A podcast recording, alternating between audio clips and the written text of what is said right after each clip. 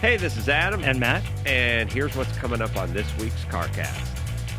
So I try to explain to people about the Long Beach Grand Prix and participating in the pro and or celebrity race. Like NASCAR, you're doing what? Some kind of NASCAR ride along or something? And you're like, no, it's a race. And all I ever tell people is there's 50,000 people there. I know my family's picturing me in a shopping cart going in a circle with like a rope tied to, to like a stake in the center Yeah. and you pushing me in a circle and me yelling go Well, that's fun too. and like three homeless guys standing there like but it's the crowd it's the event it's like the pomp and circumstance Yeah. the part where they drive you out they pre-park your car on the grid and then they drive you out in the tundra Yeah, they valet park your race car. right you can listen to the show free through itunes the adam carolla app or visit carcastshow.com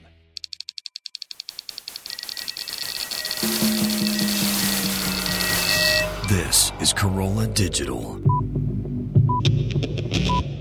Hello, my little graham crackers. It's me, Alison. Welcome to another episode of Alison Rosen is your new best friend. Before the show officially starts, I believe we have time for an iTunes comment of the week. Alison wants your iTunes comments. Alison wants them, yes she does. Please leave her some iTunes comments and don't forget to click five stars.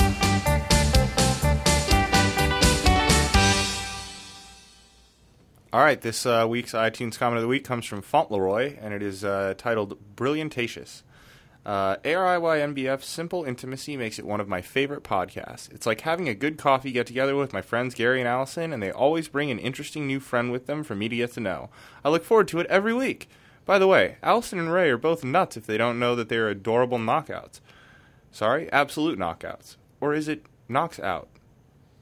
It's knockouts, but I love that you're wondering that. I do, I move letters around too, sort of. Well, this is not me moving letters around, but I think he's talking about like how it's passerby, but then plural, it's passersby. I enjoy that. Um, one of the weird letter things I do, although that's not a weird letter thing, but just moving on, I don't know if I've mentioned this before. Whenever I see the word sample in my head, I say smapple, and then I crack up. I have mentioned it, Gary's nodding. It's because a friend of mine who's a writer told me that a potential editor for her book asked if she could send in some writing smapples, and she thought, I don't know if I want you to be my editor. Do you do, are there any weird word things or weird letter things that you do, Gary? No, not that I can think of off the top of my head. I guess your intellect is just at that level where you don't have to entertain yourself by doing lots of weird things with words. No, I think my head is just too full of other nonsense, and I can't. Yeah, I was actually insulting you. yeah, I know. Okay, but I was I just was trying. kidding I was trying to save you. From having insulted you. Yeah, Well, thanks. it's not the best look on you. I kn- Ooh, burn.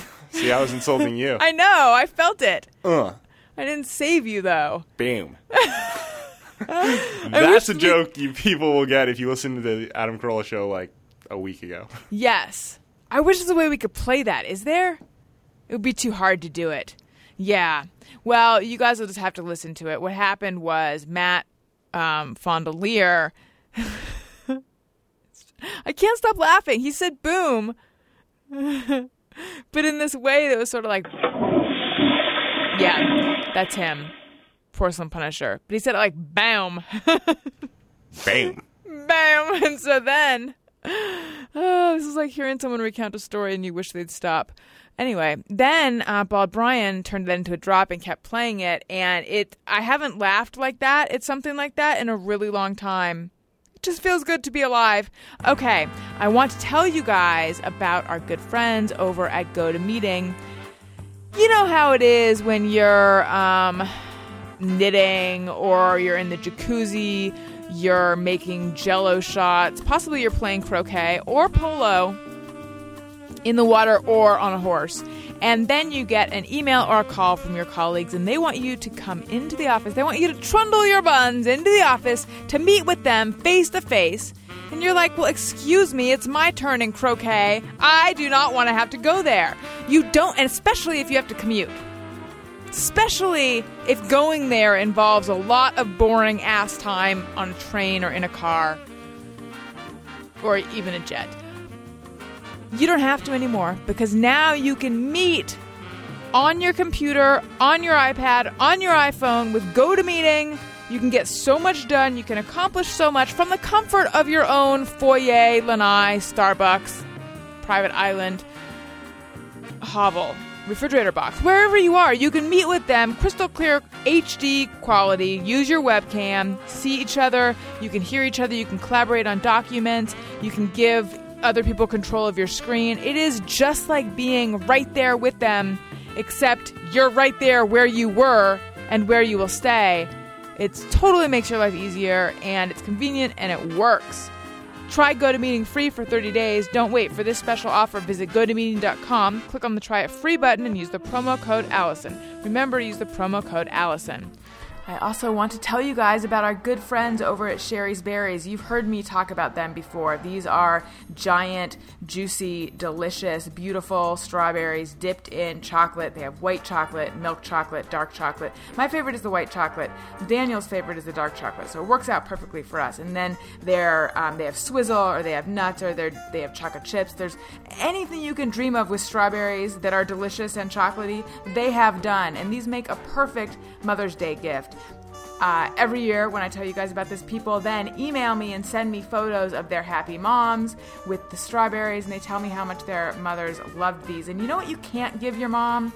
You know you cannot give your mom for Mother's Day? You can't give her the email that comes a few days later saying, Oh my god, I'm so sorry, happy belated Mother's Day. Don't be that kind of jerk. Just be a good kid and send these strawberries. And also, I recommend sending them to people who aren't even your mom like yourself. Send them to yourself. That's what I would do. Giant freshly dipped strawberries from Shari's Berries starting at $19.99. That's over 40% savings. Go to berries.com, click on the microphone, and type in best friend. That's microphone. I said microphone. But it's microphone. And for my listeners, double the berries for just $10 more. The only way to get this amazing Mother's Day deal is to visit berries.com, B E R R I E S.com. Click on the microphone in the top right corner and type in best friend at berries.com, microphone, type in best friend. Hurry, this offer ends soon, so order today. You will not regret it because whoever receives them will love them.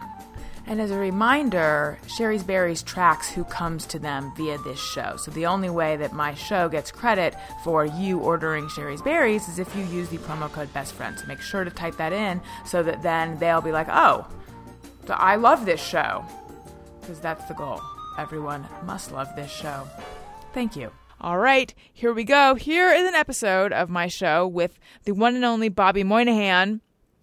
As you'll hear when you listen, I had been wanting to get him on the show for a while, so I was really excited that we had him on the show, and he is he's awesome. And I love him, and I love you guys.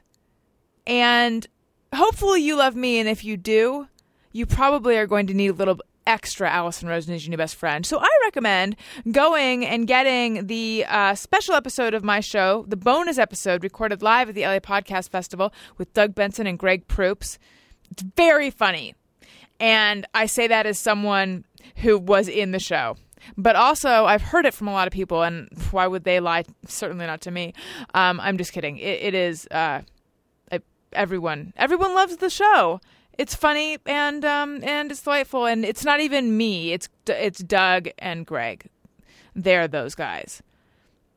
It's maybe a little bit me. Anyway, it's $1.99 in the comedy album section of the iTunes store.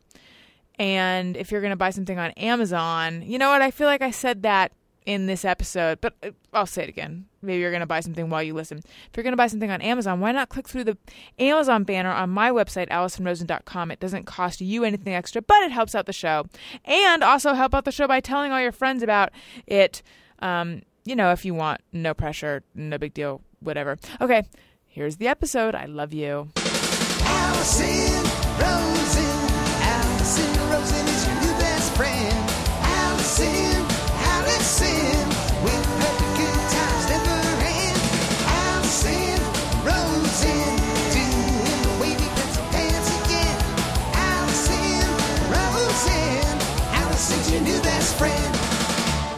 Hey everyone, hi, hello. It is me, Alison Rosen, and I'm here with Bobby Moynihan, and I'm very excited about that. I have you? been hoping that this could happen s- since uh, it was like a year ago.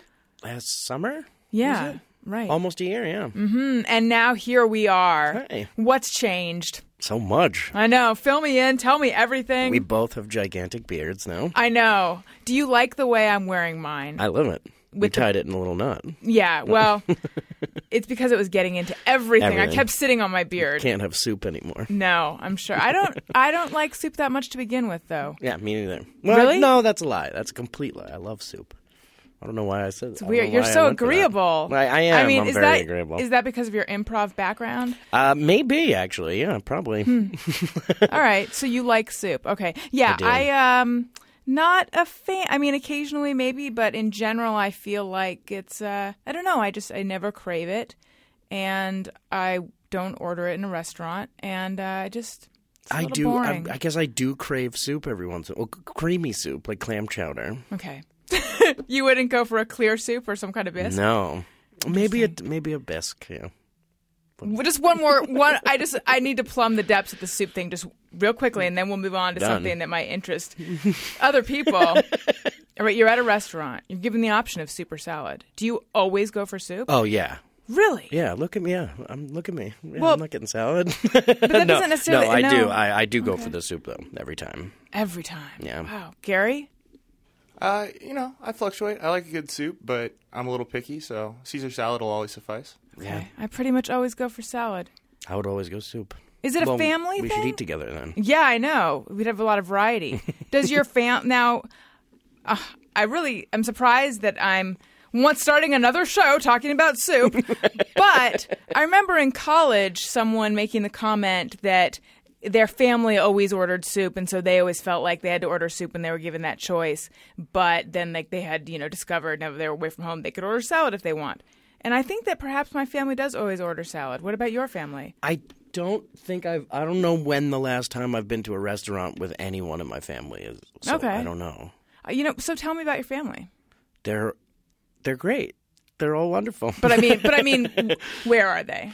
Like, where'd you grow up? I grew up in Westchester County in New York, mm-hmm. uh, in Eastchester specifically. Uh, Okay. but New York, yeah. So that would be upstate New York. Um, it's like twenty minutes outside the city. It's not that. It's like right past the Bronx. Suburban. Uh, yeah. And uh, what do your parents do? And do you have siblings? Um, I do. I have an older sister. Um, and uh, my parents. Uh, my mom works for the town. She works in the town hall for the town assessor. My dad owned a liquor store for many years, and he's retired now. Okay. And are your parents together? Yes. And what does your sister do? Um, my sister works at MTV. She um, I don't know what she does now. She's like in charge of what commercials go on air. I think. Well, that's neat. So- yeah, she so works at- both Moynihan, Offspring, are in entertainment. Yeah, yeah. She was a dancer for for many many years, and and also did that, and then um, went the other route to make money. but yeah, she works at uh, she worked at Discovery Channel for many years, and now works uh, Mm. at MTV. And when did you start performing? Um, I guess I I mean I did theater when I was a kid. Like I when I, when I was in high school, I did all you know like the summer theater and the musicals and, and stuff like that, and always kind of did that. I wanted to draw comic books though. Like I I, I thought that's what I was going to do. Uh-huh. And then when once college came along, I just went for acting instead. Had you started to draw comic books? uh yeah, I mean I Like, were you laying the foundation for that to be a lucrative and rewarding career? Um. Yeah. I, I. I drew like constantly from the age of you know from as long as I can remember until right probably right about till I went to college, and then uh, I used to uh, just draw constantly, and then went up to uh, University of Connecticut to look at their art department, and they were having auditions for their acting program, so I tried that and got in and got a bit of a scholarship, so I just went there instead. Do you ever draw anymore? I do. I, I, I every once in a while I'm trying to quit smoking. Whenever I, I'm trying to quit smoking, I'll start drawing again or sculpting or just doing stuff like that to keep my hands busy. Mm-hmm. But uh, I should do it more. You live in Manhattan? I, li- yeah, Hell's Kitchen. And you have room to sculpt. Sculpting to me is something that I imagine takes a, it's like like um Well, I only sculpt like forty foot blocks of marble. No, uh, no, uh, no. It's it's all like little Spoon teaks. uh, pretty much like little like action figure type Uh-huh. things. Like, yeah, you know, for the ladies. Well, then I have to. Okay, I must add your girlfriend, fiance, Girlfriend. Go, your girlfriend who I met is beautiful Thank you. And super talented. Yeah, very. and awesome. And people might think that someone who is, um, well, Adam might think Carolla, that someone who's into comic books would not have been able to find such a foxy lady. Yeah, yeah. I think I would think the same thing. Um, and yet, obviously, you did. um, yeah, yeah. We found each Was other. it the sculpting? Um, yes, I'm, I'm pretty sure that. Well, that's what kept her for so long. No, Mm-hmm. um, uh, no, we met doing uh, Upright Citizens Brigade. Oh, that's right. That's right. I knew that you had done Upright Citizens Brigade, Mm-hmm. but I forgot. Was she doing improv as well? Yeah, I was her teacher. Oh, I was how her scandalous. improv teacher. Uh, it, it was very scandalous, but we did not start dating till after. Is that is it frowned upon to date a student while they're in your class? I mean, it was it was. I mean, probably frowned upon by someone, but everyone did it, or no one cared. Yeah. but uh, but for some reason, we just waited. What class specifically was it? Like improv 101, I was teaching at the time, and Mm-hmm. then we started dating like a, a while after. I don't remember exactly. What was your um, relationship history like before that? Like, were you uh, were you popular? Uh, in high school, I guess I was like friends with everyone. I was like the little fat mayor, like from from Wizard of Oz. Uh, no, I was just I was a pretty nice dude and just kind of hung out with everybody. Um, I had like my core group of weirdo friends who did theater, and uh, I th- I had a girlfriend. I had a girlfriend at high school that I dated for a long time, and then didn't have. Uh, and I had a couple girlfriends in college, but nothing too crazy. Well, Okay. wasn't in any like deep, deep relationships that Right. was about to get, you know, I was never married or anything like that. No children. no.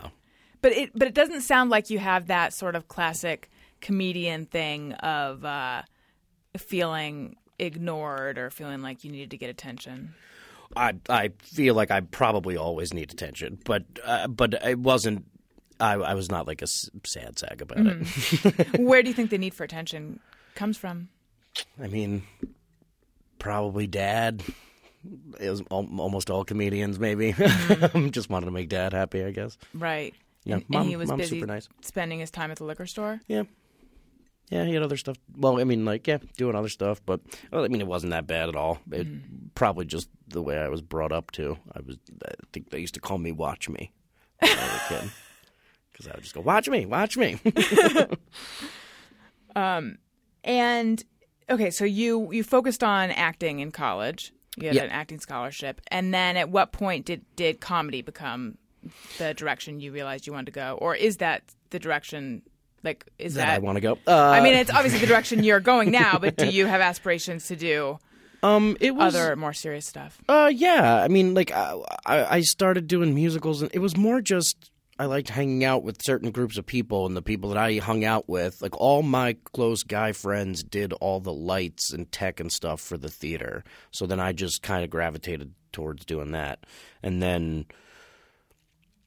I guess in college, I mean, like I'd always loved SNL and Mr. Show and, and, and stuff like that, and and uh, I'd always been a, a fan of comedy, but I guess I didn't. I just didn't know that that's. I didn't. I guess I didn't know you could do that. Like I like I thought like oh I would love to be on Saturday Night Live someday, but that's not a real possibility that could ever happen. So do something, do something else. And then when I realized that drawing comic books wasn't the maybe the best way to go financially, um, I started doing that. But I remember in college, like the first time kind of realizing it was like we did some form of a sketch show. It wasn't called a sketch show, but it was like that's when I first realized like, oh, I can write these little things and do it all myself and then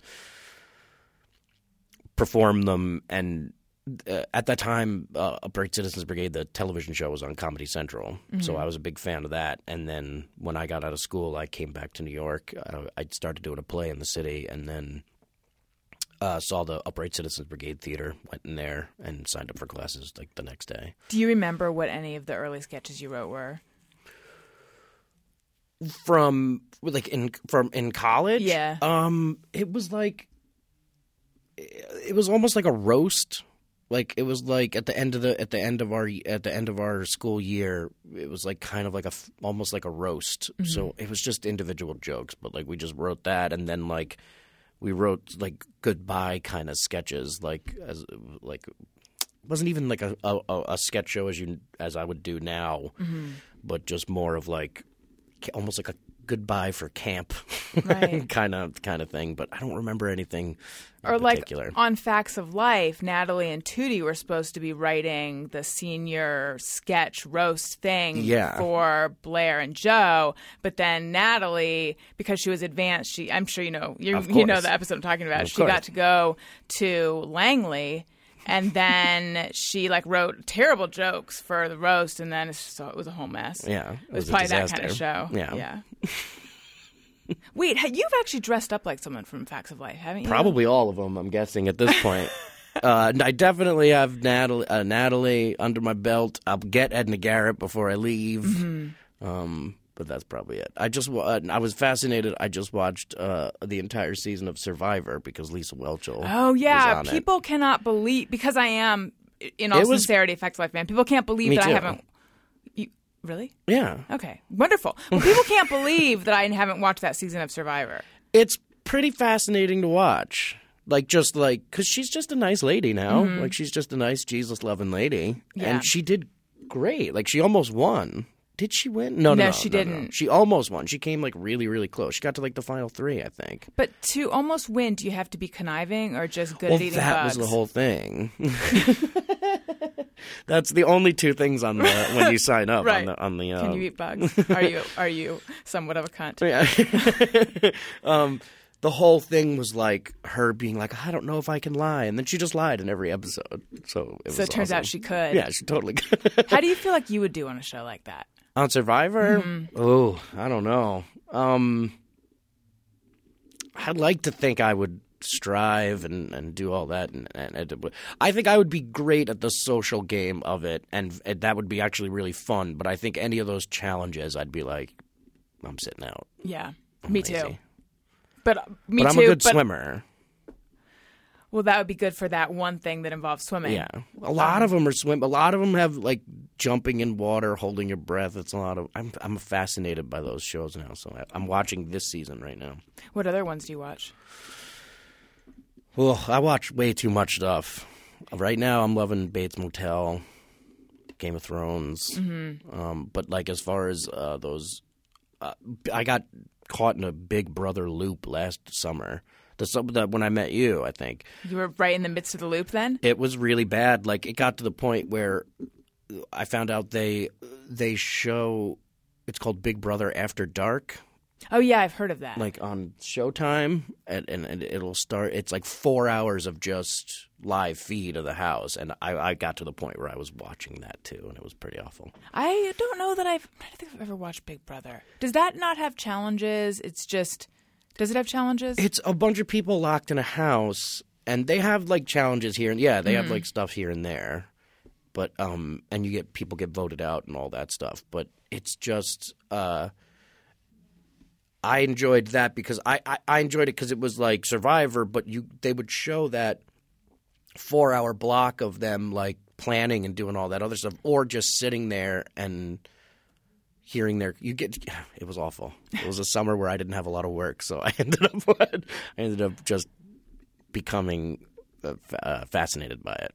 But, I am very disappointed that Bachelor Pad has been canceled. yeah, What the fuck? but I don't think not canceled. I, aren't they just not? I, I was hugely into me, uh, me and my girlfriend were hugely into Bachelor Pad. Um, I don't think it's canceled as much as they're We're just, not doing it this year. Well, they're because the Bachelor went so well. I think they're aren't they just they're replacing Bachelor Pad this summer with like the wedding of the Oh, people of oh, of Sean, Sean and Catherine? and Catherine. yeah. Okay. I hope you're right. I think that's what's happening And it- Because- it is what fucking should happen. No, I, of- would love to see Bachelor Pad. Because one of the only reasons I put up with this might be not entirely true. Watching The Bachelor or The Bachelorette is to look at the crazy people and think, "Oh my god, I can't wait till To they're on that Bachelor Pad." Yeah, on Bachelor Pad, yeah. like Erica look that girl. Yeah. Oh, I follow her on Twitter. she doesn't have. A, she doesn't. Erica the Rose is her Twitter name. Amazing. You know who's a a real douche on Twitter? Reid Rosenthal. Do you remember which one he is? yeah. Yeah. Um for some reason I sort of liked him a little bit on whichever show he was on, but then on Twitter you realize people are uh, oh like I think he's friends with Paris Hilton or may as well be, you know, Yeah. that kind of guy. Okay, so I'm very bad at UCB. So how so so walk me through UCB to SNL. Cuz that's kind of the dream, right, for so many people. Yeah, I mean, I, I can remember. I remember wanting to be on SNL and thinking like, uh, that would never happen. Like thinking like I, I don't know how that happens. I was like, well, I'm not a stand up. Like I don't I don't know. But when I saw Upright Citizens Brigade, I went to started taking classes, and at the time, like Amy, uh, you know, Amy Poehler started the theater with Right. um, Matt, Matt Besser, Besser, Ian Matt Roberts, and Matt Walsh. Walsh, and uh, it was probably like maybe less than a year after I started that Amy got on SNL. So that's when it kind of dawned on me like, oh, I'm going to waiter and bartend at Pizzeria Uno for a little bit and then do shows here as much as possible. And then hopefully someday, like, it wasn't even like a conscious decision at the time, but I was like, maybe someday someone from SNL will see me and mm-hmm. like that'll happen. And then my whole time at UCB, like taking classes and then getting on a, they have what's called a Herald team and like, It's like uh, a long form improv. yeah. Um start start uh got on a team there and then like, you know, did the whole process of like went through all the classes, got on a team, did a bunch of other shows, then met, you know, some close friends. We wrote a sketch show. I was in a sketch group called Buffoons with uh, this guy Charlie Sanders and Eugene Cordero. And He is Charlie Sanders improv everywhere. Uh, that's uh, Charlie Todd, but Oh. uh, I w- he, I kind of came up with him also. Okay. Like we were all at the same same time. Um, Charlie Sanders is a writer for Key and Peele now, and uh, Eugene uh, was just on The Office. He does a, a bunch. So he was in the movie Furry Vengeance, and I always Oh, wow. make fun of him for it. Did you, it's- qu- s- quick detour? Um, did you ever see Andy Milonakis Yeah. around UCB? Okay, Yeah, yeah, sure. because I took a sketch when I first was there. I took a sketch class, and he was in the class for like two days, and then um, yeah, I, then for whatever reason dropped the class, and then years later I was like, wait, that's that guy. Yeah, I uh, I knew him. I would see him around UCB a lot. He had a lot of cool tattoos, and I remember like I think that's why they made him wear the long the the the flannel shirt, the long sleeve flannel on the show Oh. because he's covered in like awesome weird tattoos. I didn't he had remember a Wu Tang that. tattoo. That's all I remember. I, and I, I just saw him recently at the Korean barbecue place. Okay. What I remember actually is his phone rang in like before the class started and he picked it up and then he got off and he's like like my mom like that's my or my mom that bitch or something and everyone turned like because it it wasn't clear that he was joking except in Yeah. retrospect I think he probably was I think or he, it was his- somewhere yeah his deal. his deal but he we didn't know who he was yet so it wasn't clear what his deal was Yeah, he's a nice dude. yeah. No, I'm a fan. Even though what I said makes it sound like I'm not. Anyway, okay, so you were saying you wrote a sketch show. You know, Uh, you're talking yeah. about buffoons. Um, yep, did that for a while, and then you know started doing the touring company through UCB and teaching there, and then that kind of led to doing. Uh, I got a couple like bit parts on Conan O'Brien's show. Like I would come out like those little segments where Mm-hmm. he, you know, like they would do, you know, whatever their little bits. I was a lot of, I was in my Like underwear a lot. done. Yeah, she was uh, Andy's little sister, like Uh-huh. all, all those kind of bits. And then I started doing that as well through uh, Charlie and a couple other people, and then. Now, do you have any sort of um? Let me, let me rephrase the question. How do you feel about being in your underwear on camera? Now I I don't think I would do it. But then it was just like I didn't care. Wait, why? I guess why, I still don't care. yeah, but why? I was going to say, why now would you not? I'm just I, I don't know why, but now it's like now I'm 36 and I'm getting to the point where I'm like that people just don't need to see that. There's no need. I feel like there's always going to be a need. yeah, I'm getting bigger and getting older. There's no need for it.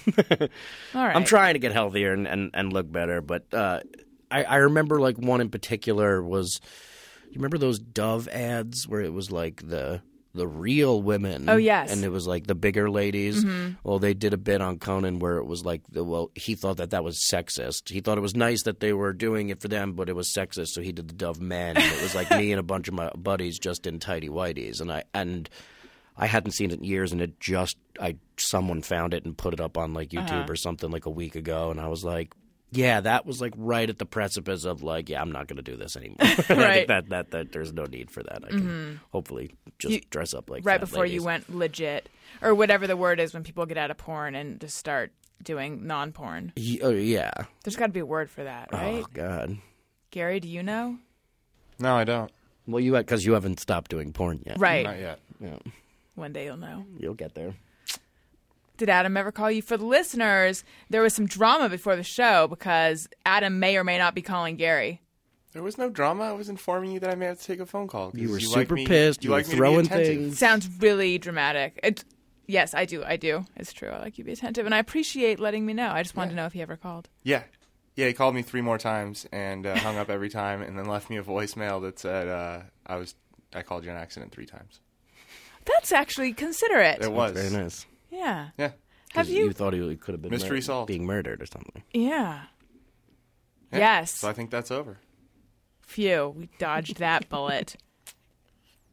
Did anybody ever tell you that you kind of look like Ray Liotta? Uh, that one I've gotten once. Liev Schreiber. Oh yeah, there more you go. often. More often. I'll I'll take that. Thank you. I take that as a Just compliment. curious. Appreciate that. I never thought of the Ray Liotta thing, but now I see that. I think like if Ray Liotta and Alex Rodriguez had a kid, maybe a little bit with the glasses. I don't know. All right. So you stopped doing porn. Then what? Uh, I started again, and then I stopped almost immediately. Right. Yeah, um, not a good period of my life. Um, no, uh, no, I was doing like the Conan stuff, and then I was still bartending, uh, and I'd been bartending. I was a lifeguard for a long time. Bartending then, was that at uh, at Pizzeria Uno. um, where is that? Uh, they're all over the place. It's a chain. Oh, I think they're called like they're not called. P- I, I still call it Pizzeria Uno, but I don't think they're called that anymore because it's kind of like uh, when Boston. Remember Boston Market used to be Boston Chicken, Yes. and then they changed it to Boston Market because Right. Mm-hmm. they wasn't only chicken. Like that's what Uno's did. Like they went from pizza. I think it's just Uno's Chicago Bar and Grill now or something. Okay. But Yeah, I remember. I I know of Uno's out here. Yeah, So I guess it's the same thing. yeah, it's just a chain. I used to work in Yonkers and then the South Street Seaport in Manhattan.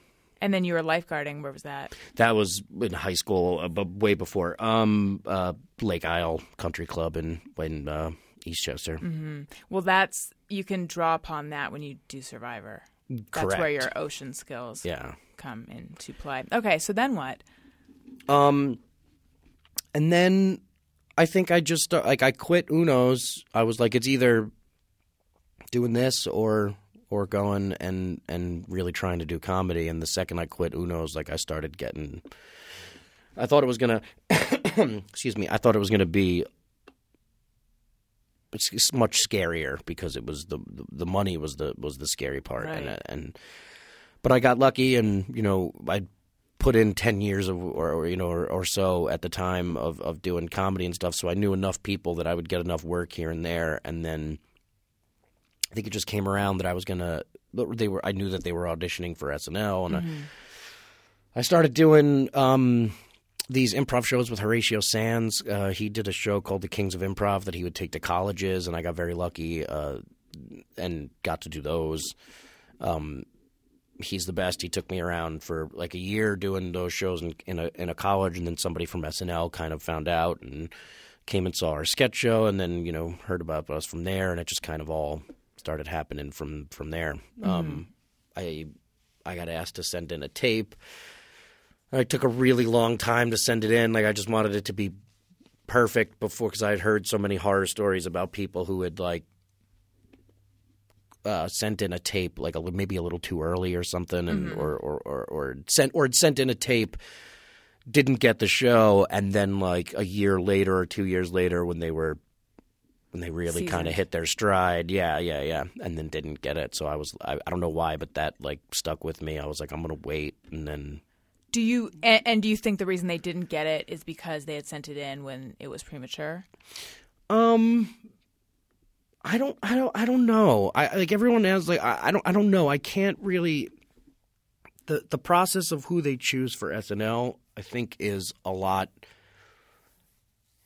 more strange than I think it is. Like I think it's just pretty much comes down to like if you get there, you get there for a reason. Like if you mm-hmm. get to audition, you get there, you get to do it because you're funny and because a community of comedians has spoken about you or seen you perform enough that you get to go there. But I think the honest to God, dis- the decision comes to: Are you an asshole? And does Lorne find you funny? Right. And that I think that that kind of is it. So you think you could be funny, but if you're an asshole, that will prevent you from. Yeah, I, th- I, it? I I remember the first time they brought me in, thinking I'm auditioning again. Like they brought me in to and kind of just like talking to the writers and talking and and where are you from and all this, and it almost felt like a first date. Like it was it was a lot. Like I think uh, I think a lot of it is. Or can we just can can you be in the can we be in the same room with you for 48 hours while we write all this crazy business. Like, are you going to come in my office at three o'clock in the morning and be a fucking asshole? And if I have to talk to you, and if I have to see you coming down the hallway, and I'm like, oh shit, Yeah, like I think that's a lot of it. that makes sense. Yeah. So are there any assholes now? No, everyone's great. I mean, like we're all insane in our own ways, but there's no.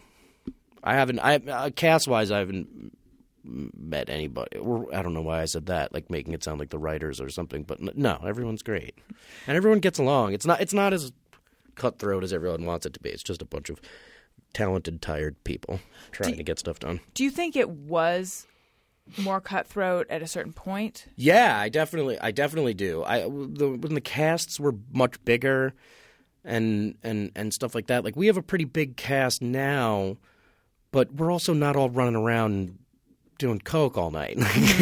Mm. like, like I think probably like around maybe like the Adam Sandler, David Spade years. Like I mm-hmm. feel like maybe it was like it was like a little bit more like I got to get this something on. Like now, now it's kind of like I at least this year to me felt like very. It's starting to get very evened out where it's like here's this, you know here's Kate sketch, here's Taran's sketch, here's this person's sketch, here's this person's sketch, and then if you don't get something in, maybe next week you do. And it, but like, but there's also not like that son of a bitch. Like, i like that, they got stuff on and I didn't. Like, Yeah. there's none of that. Yeah, I read um, actually We're after all too nice. after you and I talked about it. I read Jay Mohr's book. Oh yeah, Such a so good, such a page turner, I've read that or a book like Kindle clicker. I've read that book like six or seven times. Uh, I like to go back and read it after every like every summer. Since I've been on the show, I go back and read it and learn something new from it because it really is fascinating. and in that book, so much of it is about just his um, his feelings about not getting screen time, not getting stuff on. Yeah, and his panic like that. Right. That for me was the big thing because the for, for me that it, it's it's like it, that book is like an instruction manual if you're on SNL. Like I don't know, I don't. Uh, I can. I don't think he had the best time there, and I don't think. No. Uh, uh, I, I and it's it's it's clear, but I'm thankful for Jay Mohr being on the show because he wrote that book, and like if if anybody ever gets on SNL, I tell like or the people who get on, like I tell them like you got to read this book and then read it after your first year and then read it after your second year and then when you're going insane in your third year, read it again and it all makes a lot of sense. Is it something that to you is it's comfort because you can relate to it, or is it a cautionary tale, or is it? Well, I remember else? reading it before I got the show and thinking this guy's nuts, and he got himself fired from the show. And then Mm-hmm. after the first year, I was like, a lot of this makes sense, but I don't know what was wrong with him. It's great there. And then after the second year, it was like, oh wait, I get it. like it's a crazy place to work. Mm-hmm. And then after the third year, I was like, I think I'm going insane. I'm going to read Jay Mohr's book because a lot of the same stuff is happening. And then the fourth year for me was apologizing for the way I acted in my third year. and then this year has just been a dream. Mm-hmm. But yeah, I mean, like the first year was complete magic, and then you, you Was like- was some of that? Was it actually magical, or was it um, just that you were so happy to be there? Do you think?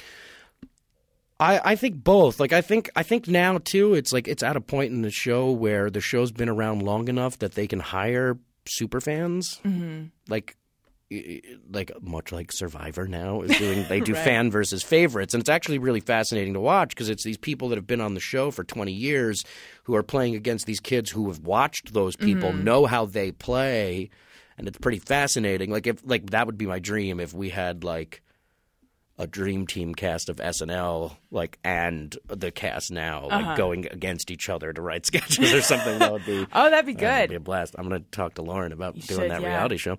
Um, but uh, I, I think now it's it's it's it's it's at a time where like I mean I was a huge fan of the show. I mean I Mm-hmm. always joke around with Kenan. Uh, I have a picture of myself with Kenan, like from standing outside SNL Mm-hmm. before I got the show, like maybe two years before I got the show That's cool. and like he laughs at me for that. But uh, but yeah, it's just a it's a it's a different time over there now. okay, so the so that was the first year. What was the what were the second and third years like? The, the the first year was just I couldn't believe it. Like my first episode, I wasn't terrified at all, at all. Like I watch myself on that screen and I'm just having a blast, and I I can see myself like looking up at the monitors, like I'm watching the show and and I'm in it, uh-huh. and I was just so happy. And then the second episode. I had I, I was in almost every sketch in my first show, which was very It's rare. unusual, right? Yeah, and I got a sketch that I wrote on my first episode, which but also the host was Michael Phelps, so it wasn't like it, you know, it wasn't like it was you know Alec Alec Baldwin, or anything. Yeah. what was the sketch? Your first sketch that you had on? Um, It's it was a big stretch. I was a waiter at a pizzeria Uno. um, it's it was kind of this guy that I worked with slash how I wish I had really treated people at Uno's. It was just this very Just effeminate sur- uh, ghetto uh, uh, waiter. His name was Mark Payne. Uh, I waited on a couple once, and when I walked over to them, I said, "Hey, can I get you guys something?" And they were not looking at me. They were like doing that baby talk, kissing kind of thing. And I literally was standing at the edge of the table, and they were not talking to me. And uh, the guy said um, to the girl, he was like, "I love you, girl," and I, and she was like, "Thank you." And he goes, "Yo, it smells like pepper up in here." and I wrote, I literally wrote it down and then did it for many years at UCB. And they just talked about how it smelled like pepper in the restaurant, so I just essentially just did that. Just a waiter who thought everything smelled like pepper. um, but uh, well, I miss doing that. I did it a couple times, but um. Uh, that that was the second episode. There was a sketch, like a mice and men sketch with James Franco, and that's where like everything clicked in. Like it was just me and him, and cue cards were involved, and I'm a mess. Like I'm a complete mess uh, in that sketch mm-hmm. because I, I that was like when it, I realized like it wasn't fantasy camp. Like I had to come back and do this, and it was work. Mm-hmm. But the first year was just a blast, and then the first summer was awful because you don't know. If oh, you're right. coming back Each or summer not. you don't. Well, they don't tell you till later, mm-hmm. and it's like your life's dream just came true, and you just finished. You spend, all you know, however many years trying to get to this point, and then you're auditioning for a show essentially that you're already on They make you audition every week. Well, no, but Oh, meaning right, right, like, you your know what I mean? Like, yeah, it- yeah, you don't have a contract. Every week we come in and write and and hope for the best. You know, uh, every uh, and that's every week, and then over the summer, uh, you just sit and wait. And is that because they are actually deciding whether to bring you back or not, or because they're evil? Um. I'm, I'm not. I'm joking. Uh, I think it. I think it's. I think it's. What it really is, to to be honest, I think it it's partly they're trying to decide whether you, either they know immediately and then they just don't tell you because they're comedians and they're tired. And like Lorne, in my mind, is a a comedian. You know, he's a comedian. He's just a big comedy nerd like the rest of us. Um, he just has a lot more money in Ireland and he's friends with Paul McCartney. like, Other than that, yeah, exactly the same. Exactly the same. And uh, I I think there is this this bit which I didn't realize then, but I I definitely have it now, which is like the. I could do nothing for three months over the summer. I could sit in one chair and I would be completely fine with it because we ran around so much and the shows get so crazy. And if you have three or four weeks in a row at SNL, like it's it's nuts. Like you know, it's a lot of like forty hour days and sleeping for a little bit, and you know, there there are and there are, and I'm not even somebody like there are some writers who who who just don't sleep and they're writing all week long. Like, mm-hmm. But Is that in a panic? how, how so? Like not sleeping and writing all week long because they have to get a certain amount of work done, or is it like they're so they just don't? I think it's a little bit of both. I mean, like person? there is this feeling of like you wanna, you want the boss to like your stuff, and you Mm-hmm. want to be on the show, and obviously that too, because like if you write right, and you you you come in on Monday, you pitch your ideas, and then you sit all night Tuesday, you're up all night writing, and then the read throughs on Wednesday, and then if you don't get anything in, or you're only in a little bit of the show, like kind of sucks because everyone's running around and it's Yeah. still that that buzz feeling of like the show's going on and like it's Saturday and we got to get it done and if you're not in that much you kind of it, you almost feel left out because everyone else is running around so crazy so you want to get stuff in. Um and then there's the weeks where like all of a sudden you'll get three things in or something or you'll one of the things you wrote and somebody else wrote something for you and that gets in or and then those are the weeks where you're like, oh, I wish I wasn't in the show this much, and you feel like an asshole because that's what you're you've been asking for the whole time. right. But like this year, I've been super lucky about getting stuff on, and it's been it's been the best. and then the, so what happened the third year? Uh the third year for me was like when Taran Killam and Paul Brittain, Jay Pharoah, and Vanessa Bayer came. I came in by myself. I was the only cast member when when I came in, and then after me, it was like Michaela Watkins and Abby Elliott, and then Nasim and Jenny Slate. Mm-hmm. So I hadn't. I had. I had had a couple years where I was the only new guy that that came in, and then the third year they had three new guys. So all those like little one line things that somebody didn't want to do that I would get went to them because they mm-hmm. were the new guys. So that was kind of the new and but I got along with them extremely well. But it was kind of the first wake up call of like, well, I can't rely on like, well, I'll be in that because I'm the chubby one or because I'm or because I'm New because Jason's tired and didn't feel like coming in to do this one line or something, you know, or anybody on the cast. Like, you know, I like they would be like, oh, there's this waiter who comes in and falls. I'm like, I'll do it. Like, and like, like you know, yeah, yeah. Like suddenly there were people who were more eager or just as eager as you. well, not even, uh, yeah, that too, and also just like give them a chance to be on screen and and and stuff like that, like get their get their face out there. So that was a little like weird to adjust to because all of a sudden, like half those parts went away, and then it's also it was my first year as a, a real cast member. Like I went from featured player to cast member in my third year. So How does the uh, what does what does that actually mean in terms of the day to day? um nothing. It means absolutely nothing except in your own weird like re- mind of respect. Like uh, you- when when you first get hired, you're a featured player, and then after two years in the contract, you become a cast member. I think it literally has nothing to do other than what you get paid, probably. But um, Well, that's important. Yeah, that too, I guess, and uh, and uh, also just in the. I think it's there's a lot of tradition.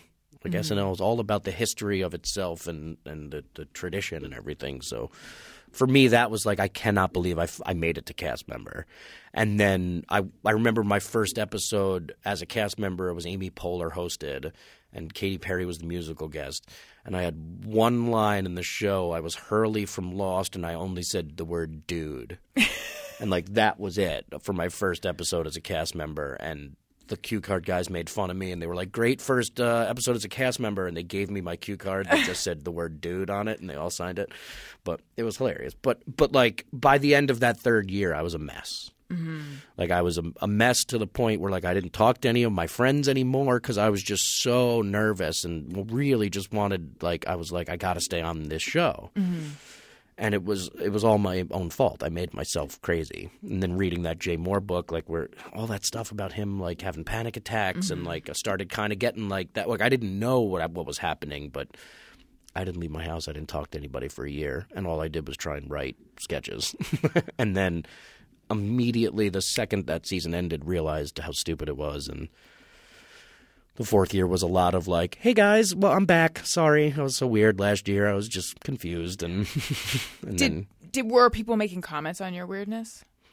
No, no one. And like you sit there and you and I look back now, and I remember like I would walk in and be like, say hi to someone, and they wouldn't say hi back, and I would go home like literally go home crying as a as an an adult male mm-hmm. and be like, this person hates me. I'm never coming back. Like and thinking I was done. Right. And then looking back now and just realizing that they were tired mm-hmm. and that they, you know, it really didn't matter. Like with like they had been there for you get this kind of toughness after working there for so long of just like I, I think I'm a very nice, easygoing mm-hmm. guy and like next year if they hire new people I'm gonna be like, Hey, what's up? And then realize that they'll they'll think I, I hate them when I don't. Right. I'm just tired and I've, I've been there for a long time and I get it now. So Um, it's interesting that that set in in the third year and not before that. I think it's different for everyone.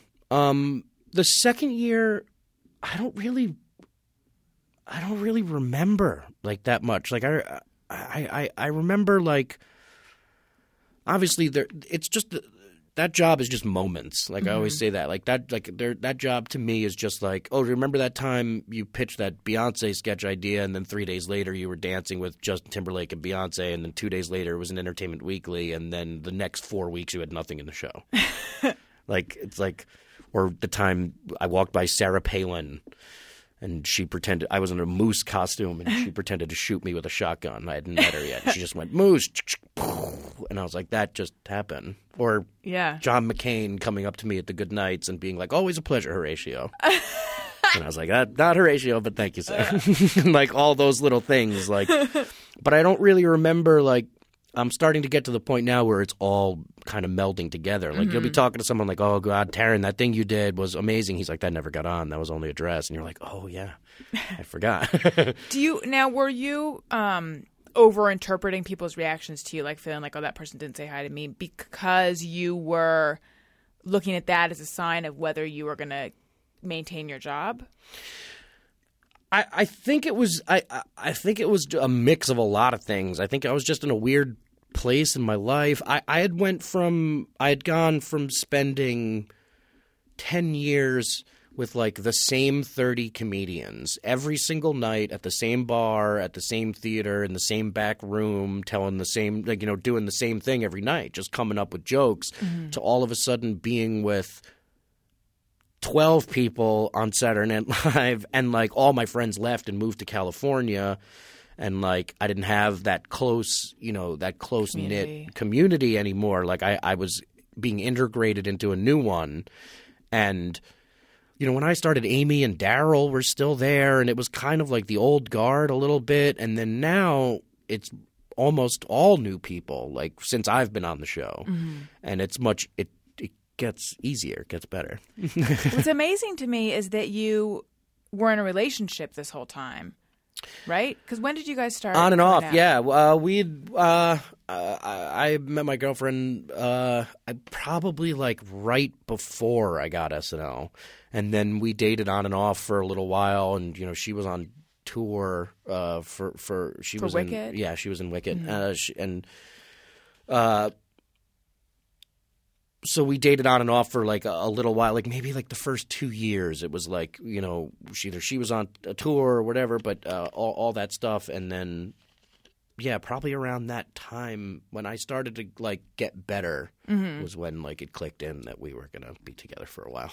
Yeah, I was gonna say, was she ever like, I you're depressed and you won't leave the house and I can't be around someone like that? No, because I I wasn't like I wasn't like super depressed. I just like I I remember like a couple instances of coming home and like feeling like I was having like panic attacks or like I I started doing this weird thing and I tell people this and they make fun of me, but like I started doing this thing where I would keep my bag and my jacket under there was a near the elevator banks there's a couch at SNL mm-hmm. and I would keep my bag and my jacket in my third year uh, underneath that couch so that if there was any point where I was like I got to get the fuck out of here I could just grab it and get on the elevator and bounce. Uh-huh. And like I definitely did that a couple times. But and and looking back now it was so dramatic and silly. And mm-hmm. but at the time like it it felt very very real and very like I didn't want to I just I was such a fan of the show and I was so happy to be on it that I just didn't want to fuck it up in any way. What were the reasons that you you bounced?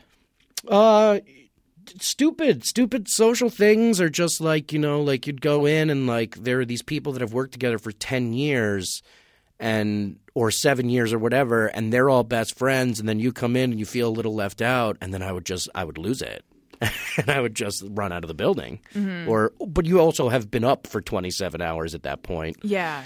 and I wasn't getting like those were the times where like I didn't get stuff I wrote on the show, you know, like or or if I did, it was minimal. Mm-hmm. So now looking back, it's it's like I I understand why I was so. I was just deprived of all my friends and sleep.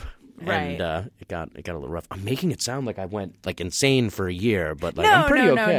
no, no, no. I think people know that it's not you went insane. It just you, you, let's say you were perhaps more sensitive to Well, very. everything Yeah. that year. Yeah, more Yeah. raw. Um, so for people who don't know, I think a lot of people know, but for those who don't, the Saturday Night Live schedule is insane.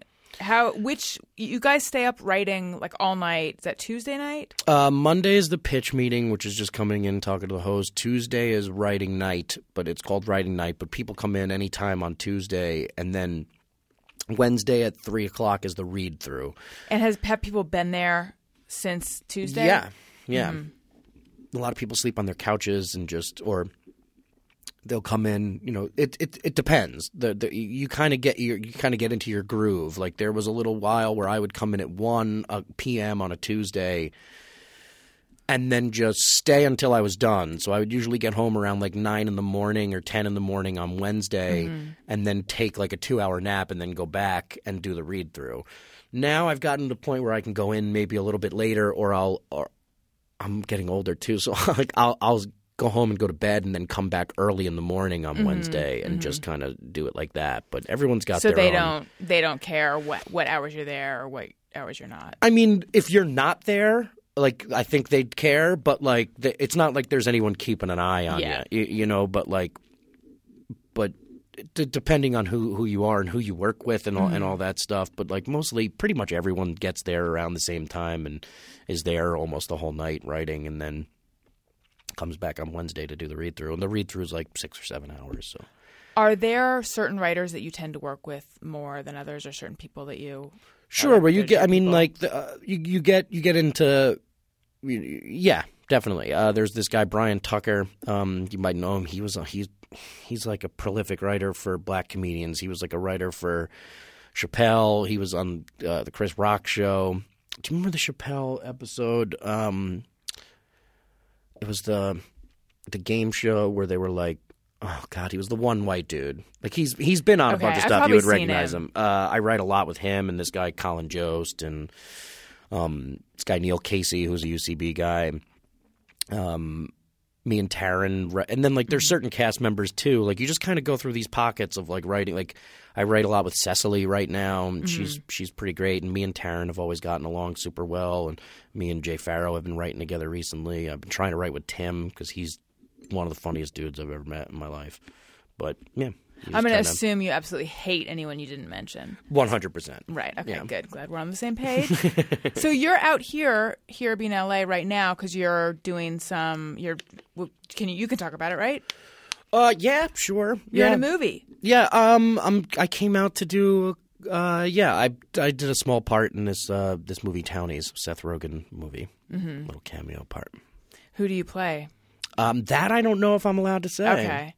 but I'm gonna say Abraham Lincoln, even though that's not it. Okay. but I'm Well, gonna say Lincoln. Wow. Excited to, I'm excited to see you as Abraham Lincoln. oh, and I was excited to see you in Girls. That's what we were talking Oh, about last yeah. summer. You were saying you were hesitant to say specifically who you played because it was like a big uh, plot point. Yeah, it was the last episode, Right. so I I wasn't allowed to. Well, I I'm always very leery of like I don't you don't want to say anything just Mm-hmm. in case. But uh, yeah, I, I it was also weird because it was a very last minute casting thing. I think they had cast somebody else, and then that person couldn't do it, and and and I ended up doing it. But uh, watching that show from the beginning was fascinating Mm-hmm. because I didn't know anything about the show except for the what the finale was. Right. So watching it from the beginning, I was like, "Wow, how did how does she get to there?" Like, Uh-huh. but it was fascinating. Did you watch season two? Um, I haven't yet, but I, I, I like to watch everything at once, like in a clip on DVD. Like I'm I'm big like that. Um, so I haven't seen anything from season two yet. Okay. Well, I enjoyed it.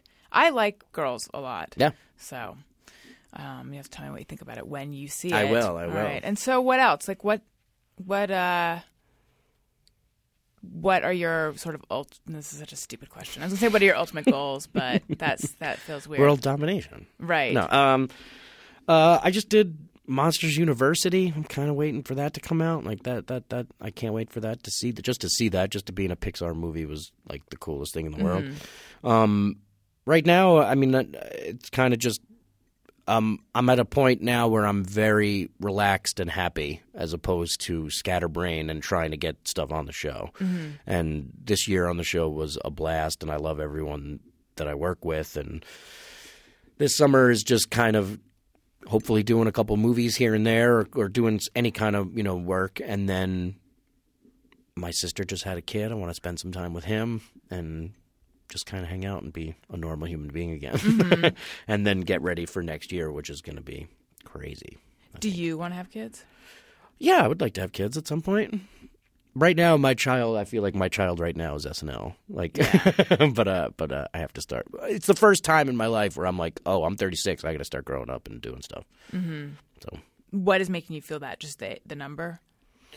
um no i think just just the the arc kind of of like there was you know so long of just sitting in a basement you know doing comedy under a grocery store and then now SNL I feel like I'm I'm not in complete fear that I'm going to get fired every 2nd now.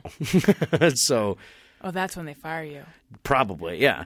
Um but uh and I think I'm okay. So like that part of my brain is now free and open to go like, oh, maybe get a little healthy and and see your family more and like your your sister's got a kid, so quit smoking so you can hang out with this kid for a long time and then um I think me and my girlfriend are moving in together soon, so like that's That's exciting. that's another big jump. I didn't realize that you guys didn't live together. No, no. Do you live near each other? She lives on the garbage can on the street. No, I'm just kidding. Well, then this is definitely moving on up for her. yeah. Um, no, no, no. I think yeah, I think we're gonna move in together soon. So trying to get that process done right now. I just talked to her like an hour ago about it, and I'm starting to get like nervous because I'm gonna be out here for most of the summer doing work. So I'm like, she's got to pack up all my comic books and toys and, and bring them to the. trying to figure all that out. Are you worried about her stumbling across anything that you don't want her to see? She knows. She already knows. Everything. Yeah, I'm pretty bad. I'm pretty bad with. I have a collecting problem. Oh, what what what is the uh, most embarrassing thing you collect?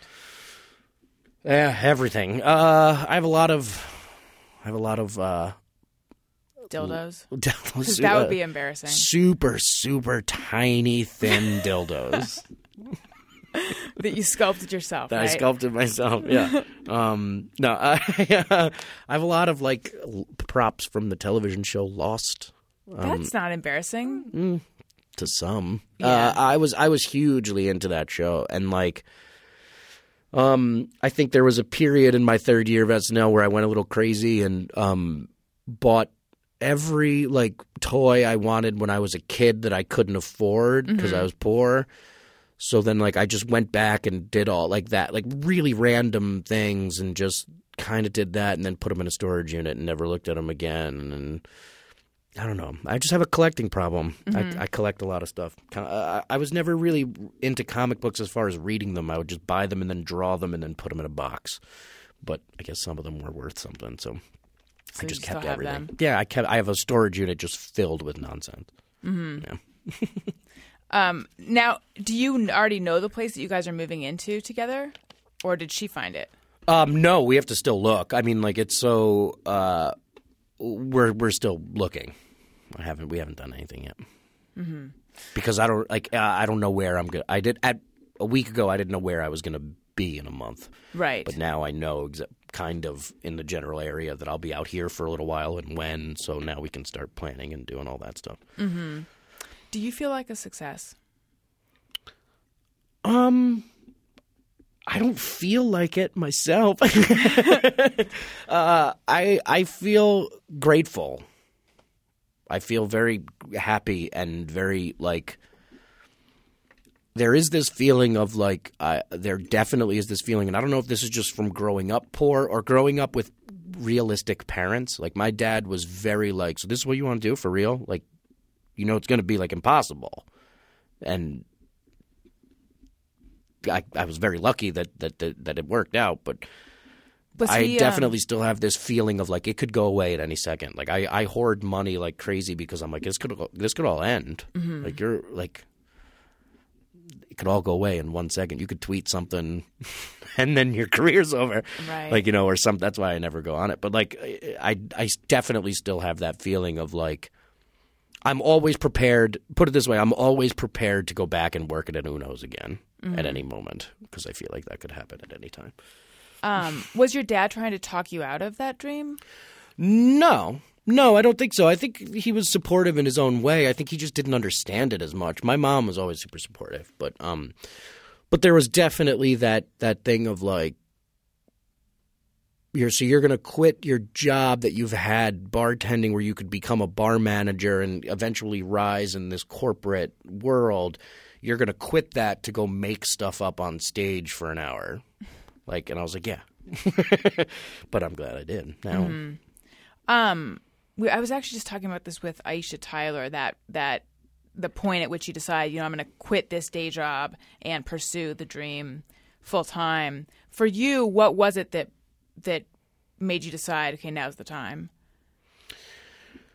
I think it was like I had done a couple things on Conan and I kind of got that taste of like I think I got like a couple paychecks, like a couple tiny paychecks and it was like if I could do more of these, these tiny paychecks would amount to more, you know, and even uh, I, I would rather make fifty dollars dressing up as Fat Darth Vader on Conan than making five hundred dollars a night at Uno's and feeling like I want to kill myself at the end of the night and just like I remember I I mean I have so many memories of just m- like months months before uh, I well maybe not months years before I got uh, SNL sitting there just cleaning glasses and tables and like cleaning like kids vomit off of like party you know party tables and watching SNL on the TVs in the bar and just being like oh god someday just take me away from this. Like You have to include that scene in the Bobby Moynihan story, which it might be a TV movie, it might be, it might not. we'll get I the don't guy know yet. from what's the Wayne Knight from Jurassic Park that guy we'll get him to play me mm-hmm. Oh, but I, meant- I meant to tell you. See, I never watched Lost. I know that I've missed out it's on a great huge cultural phenomenon. But we had Dominic Monaghan amazing on the Adam Carolla podcast. How's he nice dude Yeah, he's really never nice. met him. I met a bunch of those guys but never him Are you sad that you've never met him? I'm not sad. I would like to. I would love to. Um, if I met him, I would have a hard time containing myself with I- questions and yeah, I- making probably ask him to sign some of the stuff that I have. I definitely have like some of his props from the show. It almost seems like you're having a little bit of a hard time containing yourself right now. I am. I get super excited. ab- I just wish it would come back. I just want. I, I'm It. Did not it? Did it leave the door open? no, back? no. Well, I mean, I can always No. come up with something, but Yeah. But see, it, it sounds like now I'm going to talk about a show that I haven't seen, but a lot of people were sort of disappointed with the end, right? Yeah, a lot of people were, and I get it. I totally get it. Like I can, I see. I feel like I see both sides of that. Like there are people that didn't get it. I'm just, I think, in that select few people. Well, I don't want to say that, but I'm in that group of people who like when it ended that specific ending. I was like, that was perfect. That was mm-hmm. exactly what I needed. I needed nothing else. Matthew Fox was on that show, right? Yep. Love him. Mm, yeah. Party of Five. My- yeah. Roll, I, I, I heard you roll your eyes at me. what? Just the fact that Party of Five is your point of reference and you've never seen Lost, I which is a really, really good show. I, I get it. I mean, like, I get it. That I mean, what else? I mean, I can't. I don't know if I could name another Matthew Fox vehicle other than other than. I don't Oh, I think there couldn't is one. I definitely couldn't have. I didn't know the Party of Five thing. It's because you're so young. Yeah. Cherubic. Leodask. I think it's time for Just Me or Everyone. Sometimes I Wow, wonder that was a segue. Thank you. Something I have thought or done. Is it just me or everyone? All right. Rob Jones says, just me or everyone, am I the only one who wonders what happens to arm, legs of amputees when. I wasn't prepared for this to be a deep question. When they Whoa, get I pulled- amputated I pulled at the this hospital. one long before it yeah. was. long before the Boston Yeah, tragedy. sorry. Oh, yeah. Please, Gary, Jesus. Um, I'm just kidding. I'll have people know. Yeah, this was sent in. Yeah, you can see it was sent in 30 days 30 ago. days ago. By, Um, but I like by or it just says angry trash. Oh, that's the hashtag is angry trash man. Right. Right. It was Um, actually even further than 30 days ago. Sorry, I don't know why I'm defending myself, but I, okay, I created this like 20 days ago, and at that point it was 30 days. All right. So, this it's is- 50 yeah. days old. So I'm sorry.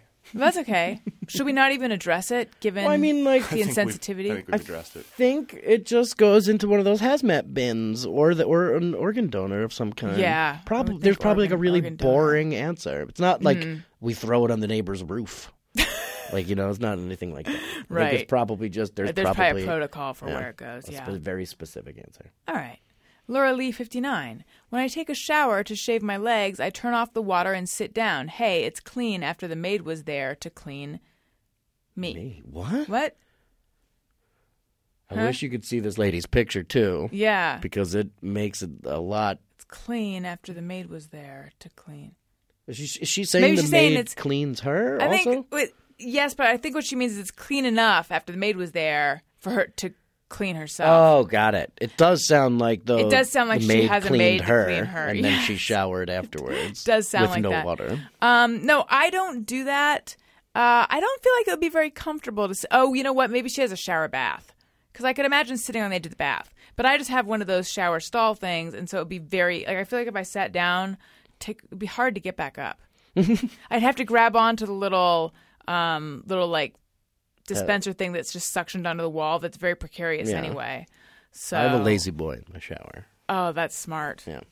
You know what would be good? A lazy Susan in the shower to put your toiletries Hell, on. yeah. Yeah, or hors d'oeuvres that are waterproof. I don't whichever. understand why. Maybe it's just me, but I don't understand why everyone doesn't have a television in their bathroom. I think that the only place for a television should be a bathroom. That's smart. That and that's a that's a real just me or everyone. That's this a is dream. perfect. Uh, do you have one? I don't, but I, I don't, but I like I strive to someday have a Have bathroom that. with a television in it. I think that would be great. That would be Just for the sole reason of like you like I don't know. I've been spending a lot of time in hotels recently, and when you take a shower in the morning, I always put the news on. Mm-hmm.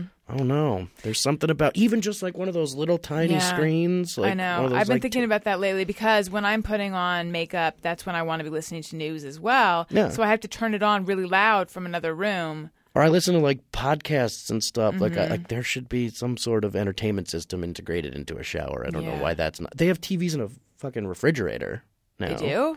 Yeah, they have like little tiny screens in the door of the fridge. I was not And not I guess aware it's like of this. supposed to keep kids in the kitchen when they're eating or something, Hmm. but like it's crazy to me. There, I think there's a much higher demand for the shower television. Yeah. Have you seen some people have TVs outside, like where their barbecue area would be? yeah. You should have a TV, Everywhere? just a hat with My a parents TV have that. hanging in front. I, my, I got my dad a TV for outside like four years ago for Father's Day. It's the greatest thing we've ever done. yeah, And, And literally, when- we we took you take like one of those blue tarps Mm-hmm. and like wrap that bitch up and put a big rubber band around it. perfect. It's never never once has been a problem. Four years. It's amazing. when do- what what do you watch on it?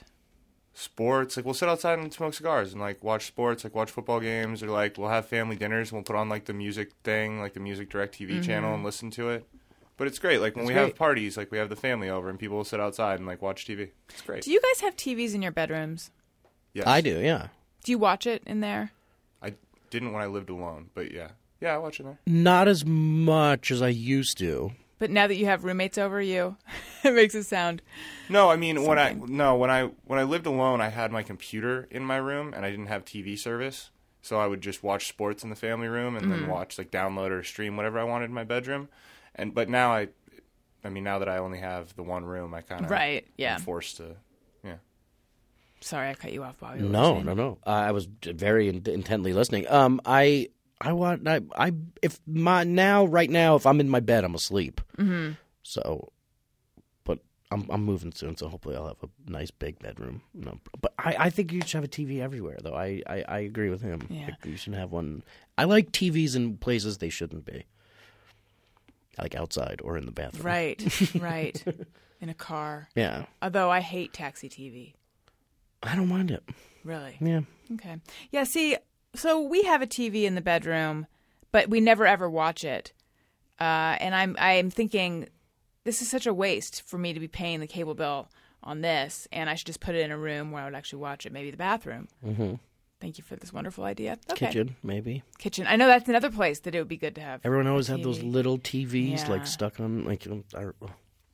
I love little TVs. There should just be a million little TVs everywhere. Haley Peterson. Haley E. Peterson. Just me or everyone. Do you smell your deodorant before putting it on? P.S. I only made an account today to follow the show. Awesome. Well, thank you for doing that. And uh, no, I don't smell my deodorant before putting it on, uh, unless I'm trying to think if there would be a situation where I would smell my deodorant before. Okay, this is what happens. Here's me and deodorant. This is just me and deodorant. Um, I will cycle through and I'll get to a point where it will no longer smell fresh to me because I am now associating shea butter scent or whatever it is with um, sweat, and then I just switch to a new one. Do you That's use the same deodorant? Do you have like a brand that you use? I actually switch around as well, but in general, I wear Secret. But often, th- this probably doesn't happen to you unless you shave your armpits. I do not. I know. Shaving armpits is such a pain in the ass because the deodorant cakes up on the razor first of all, which is disgusting. Then you can't get a clean shave, and for the wa- for the longest time I was using soap to shave my armpits, and I would always have really irritated, scraped armpits and not a close shave. So I took I, I went to Twitter to crowdsource this problem. A lot of people recommended uh, shaving cream, so now I've been doing that, and now it's better. Who would have thunk it? I know. Did you know there's a cream specifically for this condition, this situation? amazing. Yeah.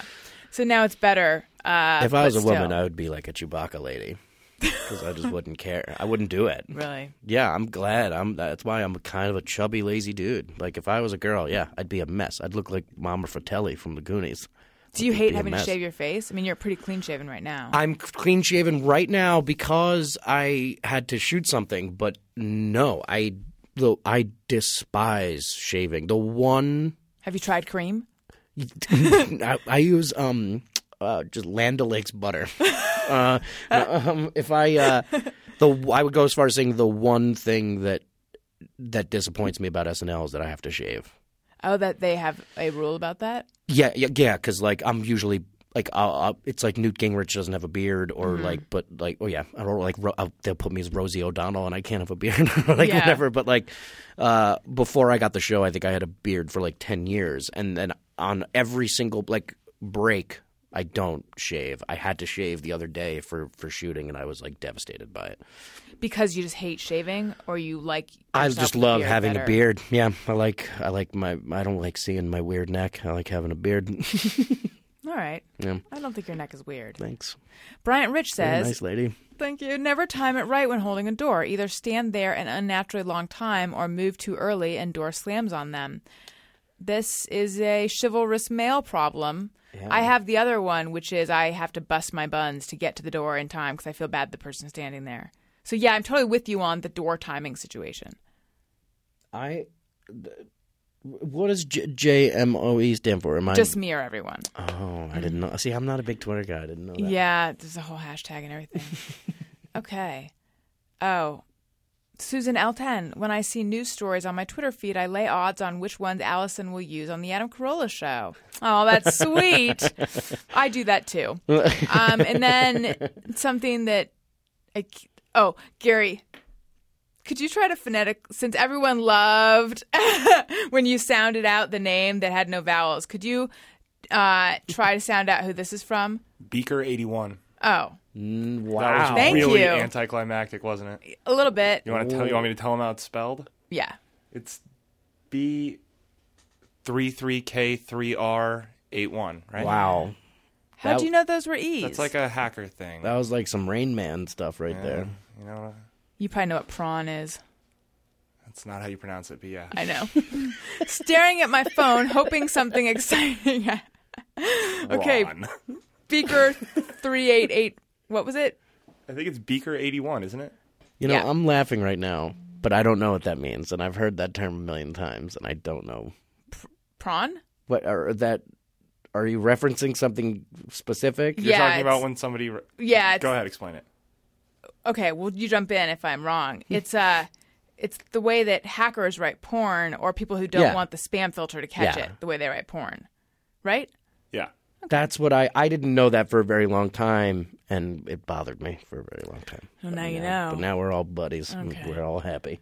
Staring at my phone, hoping something exciting happens before the screen goes dark.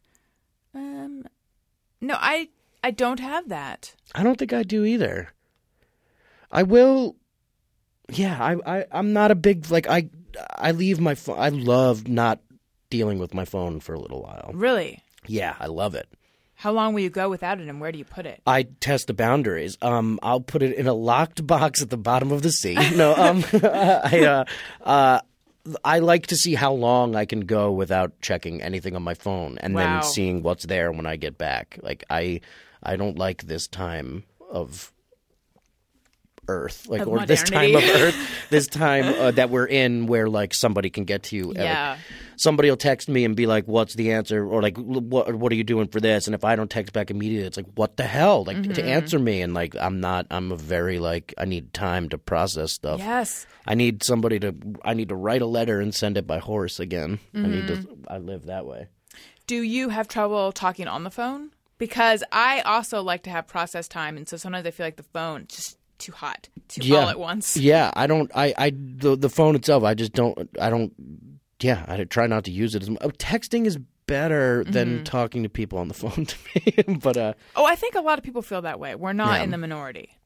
I don't think so. but uh, uh, yeah, I could try and go as far as as long as possible without looking at it or Do trying. people to get upset with you though? Yeah. But then it's that thing of like it's that thing of like when you're a kid, like you do the dishes. You're supposed to do the dishes. You do them wrong. You don't have to do it again. Oh, interesting. So, they I think they people stop just relying kind on of, you. Yeah. But now, what about your work? Don't they need to get in touch with you or your agent or? Yeah. I think my agents probably. I think my agents, they're- if they're if they were listening to this right now, they would all be laughing and high fiving because I do it with them too. I think. like they'll call me up and they'll ask me like, "What do you think about this script?" And then, then I just don't answer. Mm-hmm. Be- but I'm thinking about it. It's just taking. I just don't make decisions very good. Do you? And I bet you don't. But Gary, do you ever have this where you worry that if you respond to someone right away, you'll set the bar? So therefore, you're like, maybe I should not give do an instant response because then they'll think that that's how fast I always respond. I've made that mistake with several people, yeah. I think there's that Okay. too. And for me, it's also if I, like, if somebody's like, "What are you doing on Thursday?" I will have a panic attack because in my mind, I'm like, "That's a long time away." If I mm-hmm. tell you now, what if something like now, Yeah. especially like everything changes so quickly, like. Even the simple thing of like, what are you doing next week drives me into a tailspin. And then Me I just don't answer and then I just hide. Me too. that is so exactly me. Yeah. And I, f- I don't feel good about it. Like I'll I'll be sitting. This sounds insane. I'll be sitting there, all like freaked out and just with this sense of things are not okay, and I'll think, what happened? Because three hours before I was fine, and then they'll Yeah. be like, oh, it's because there's a decision I have to make about something social, and it's completely fucked me up. You've asked me to do this. You asked me to do this show Oh, a God, while I've ago. made you uncomfortable No, no, I'm telling you uh, this. Uh, I I was out here like a month ago for like three days doing Mm-hmm. work, and on the plane there felt like super like. What if she sees me walking around? Because I knew, I just knew I didn't have time to do it, and then I got like super nervous of like, what if she sees me walking around and is like that asshole didn't do my podcast? And then like on my way out here this time, I texted you like I'll be out here, and this is how like Oh, well, that's very sweet that you were worried about that. I get Um, I, like I would have understood, I know you're a very nice lady. but um, yeah, I totally would have had that same sort of thing. I definitely have that where like I don't. And yet, the chances of running into me in LA small. You think so? Uh, yes, although you never know. Do you live out here? I do. You do, yeah. Yeah. I don't know. I feel like whenever I come out here, I see a bunch Me? of people. no, not you, I guess. Right. But yeah. So- I saw. Fabio the other day. I got pretty psyched. Where? Sitting at a ca- at a meeting at some cafe, and he was reading on a Kindle, or like he was like reading. I Wow. was like, it was, and uh, two tables over was um, this was like a month ago. Oh, the last time I was out here. Uh, two tables over was uh, Lizzie Grubman and um, uh, Kristin Cavallari. Oh wow, Having- that's perfect. That like- she would be her publicist if she is. Uh, I hope she is. Uh, but I felt like we, if the world ended, I was going to be okay. Yeah. I had a lot of options. right. Um, what was I going to say? Oh yeah, see, that's so sweet that you felt worried about that. I feel like a lot of people wouldn't have. Um, but Well, I, when- but I totally get that too. And I, I think that the I was actually this just came up. I think the worst thing I do is that I just don't respond because I don't know the answer and I can't. I don't want to commit and blah blah blah. Like I, I'm trying to tell myself that it'd be better to just give an answer and then if you need to reschedule or cancel, do. I'm not. This is not me telling you. This is me telling myself because there's so many like open loops that I need to deal Yeah. with, and then I get to a certain point where I'm just like, well, I'm just I'm. I'm gonna declare social bankruptcy. I will never get. I will never that respond to these people. And, well, we met in such a strange way too. Like my, I, I was a fan of the sh- of, of of the Adam show, and my Mm-hmm. girlfriend listens to the show as well.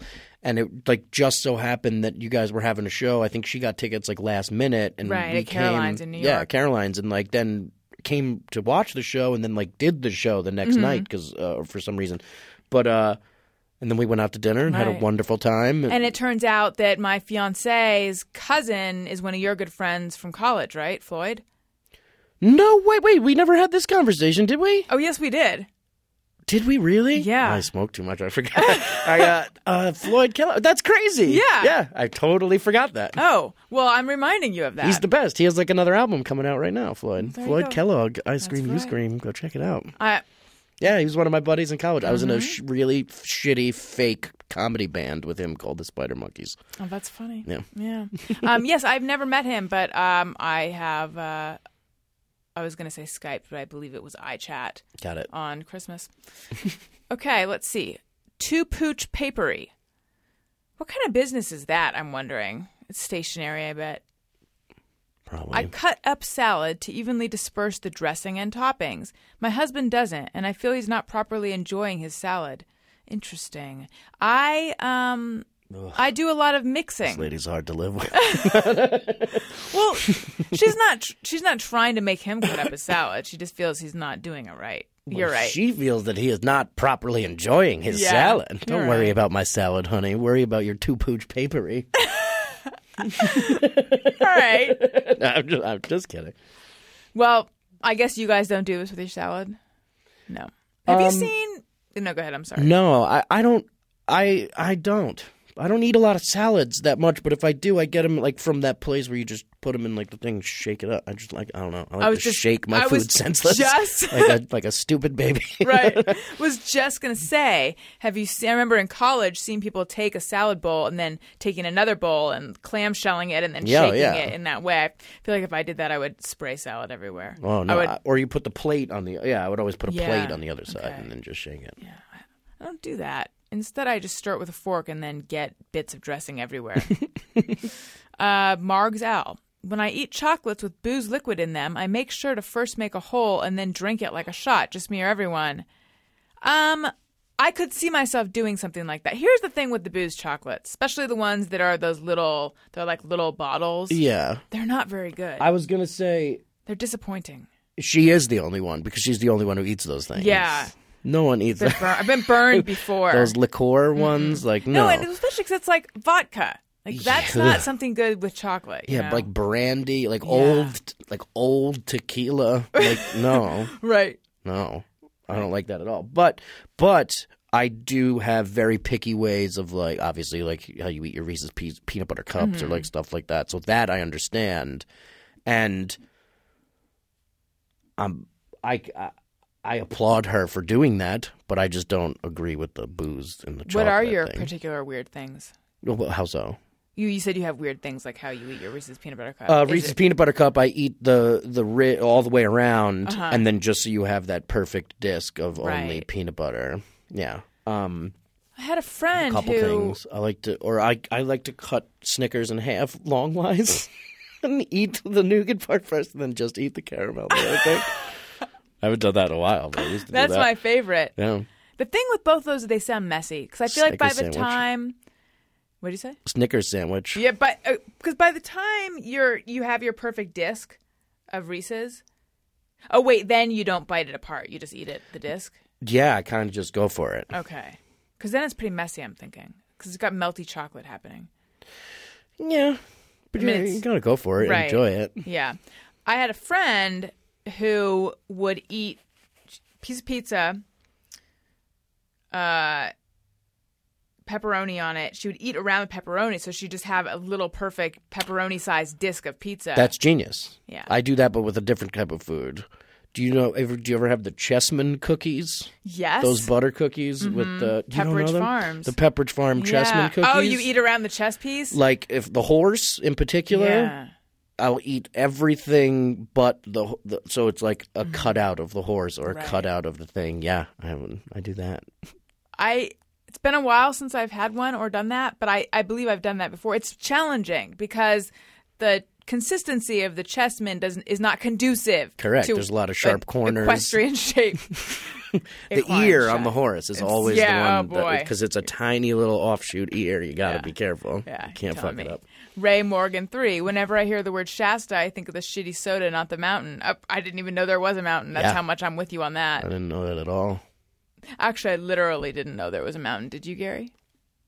Yeah. You did? Where is it? Well, you I said have no that idea, like we but were Mount idiots. Shasta. No, no, no, you're not idiots. I've, I've heard No, of that I- in I do passing. I, feel have like an no idiot. information about it.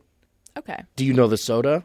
Oh yeah, yeah, terrible. Do you think kids now know what Shasta is? My nephew No. doesn't. Probably, right? Yeah, no. They don't know like what. Yeah, you know, that's Mm-hmm. crazy to me. All right. I have uh, a go. Hey, go fuck yourself. Hey, hey, hey, go fuck yourself. I'm going to have to find it. My phone is doing this new. Ooh, Gary's a tech person. He'll know why. Lately, my phone just seems sluggish. It seems to take a while. Like when I go to the camera, it takes a while for the um Is it a four or four S? four. Okay, it's just a little. It's getting a little old. Uh, the stuff you can do is like, if you double click on your home button, it'll bring up all the running apps. And you can like Mm-hmm. Close close, all those. And then when was the last time you turned your phone all the way off and then back on?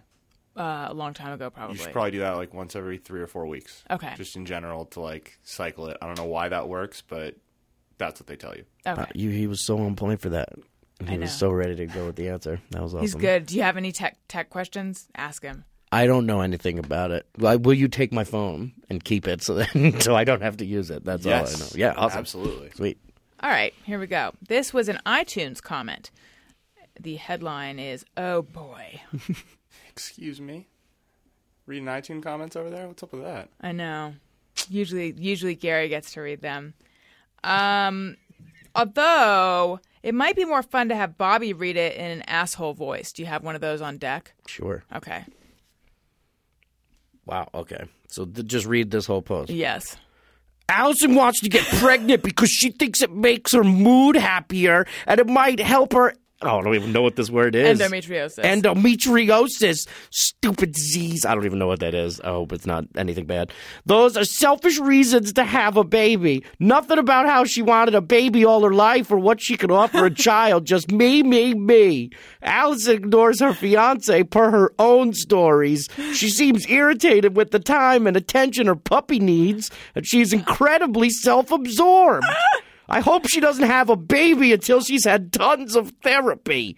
I do love that Gary is starting to challenge Alison on things. She says that she says and that he stands up for himself to guard his privacy. Yes, more Gary, less Alison. I agree. Thank you very much. That guy's a douche. Um, yeah. Here's the thing. This falls into Adam's stupid or liar thing, which is when people say things that are unbelievable. He always feels like either you're, which is it? You're either stupid or you're lying because there's no way you, in your right mind you believe this. And I feel like I get these comments from people who heard a scintilla of what I said and then turned it into something else when it like that wasn't what I said at all. And then I think, are you just trying to drive, trying to push my buttons, or did you really think I said what you think I said? Because that wasn't what I said. I think I made it pretty clear. By the way, endometriosis is not life threatening or anything. Okay. It's just a, a a lot of women have it. It's where your um like uterine tissue grows outside of the womb, and then it there you can have symptoms, and you have to to deal with it, but it's not um, life threatening or anything. But uh, pregnancy is one of the things. So I, I was explaining that my doctor was encouraging me to get pregnant because that's something that can clear it up, and because it can interfere with fertility, and because um, I'm no spring chicken, you know. and so I was I was talking about that, and but I was saying that I don't feel ready to start trying to get pregnant today. However, I know for sure that I want to have kids. And then I was talking a little, you know, I feel weird even doing a retread of what I was saying. I was talking about occasionally I feel some sort of just existential emptiness. And it does that have to do with the fact that I haven't had a kid yet? I don't know. Or is that just whatever? I was talking about all of that. I was not talking about having a child for endometriosis or for my mood. And I don't resent my puppy, although puppies are a lot of work. and I don't think I ignore my fiance. I just check my phone a lot. What was the other things? Let's see. Um, um, um. See, to me, that I am sounds having like... a ton of therapy. really? Do you really? I go to therapy, not a ton, just the I should, regular probably, amount. Oh, have you never been? No, no. I recommend it. Yeah, it's probably great. I I like it a lot. Yeah. Yeah, Mm-hmm. I'm too lazy. But uh, that to me reads like somebody who's trying to get on this segment. Yes, Like- that's the concern. that is the co- people are always like, "Are you sure you should do this? Won't you encourage them?" Kissing And up to Gary a little bit. No, no. I know. Maybe it is possible. Possible. but, but For also the record, too, I don't pick the hey go fuck yourselves, so don't start catering them towards me. Well, I mean, Yeah. I'm, I'm I'm half kidding, but like also, I also feel like th- there is like a certain thing of the people who just like to go online and yell at people and make you feel awful because Yes. they know now that you can see it. Mm-hmm. Like I don't go on Twitter that often, but when I do, sometimes you're just like, this person not only wrote this, directed it directly towards me so that Yeah. you would see it, and that's awful. right. what kind? What kind of stuff do they say to you?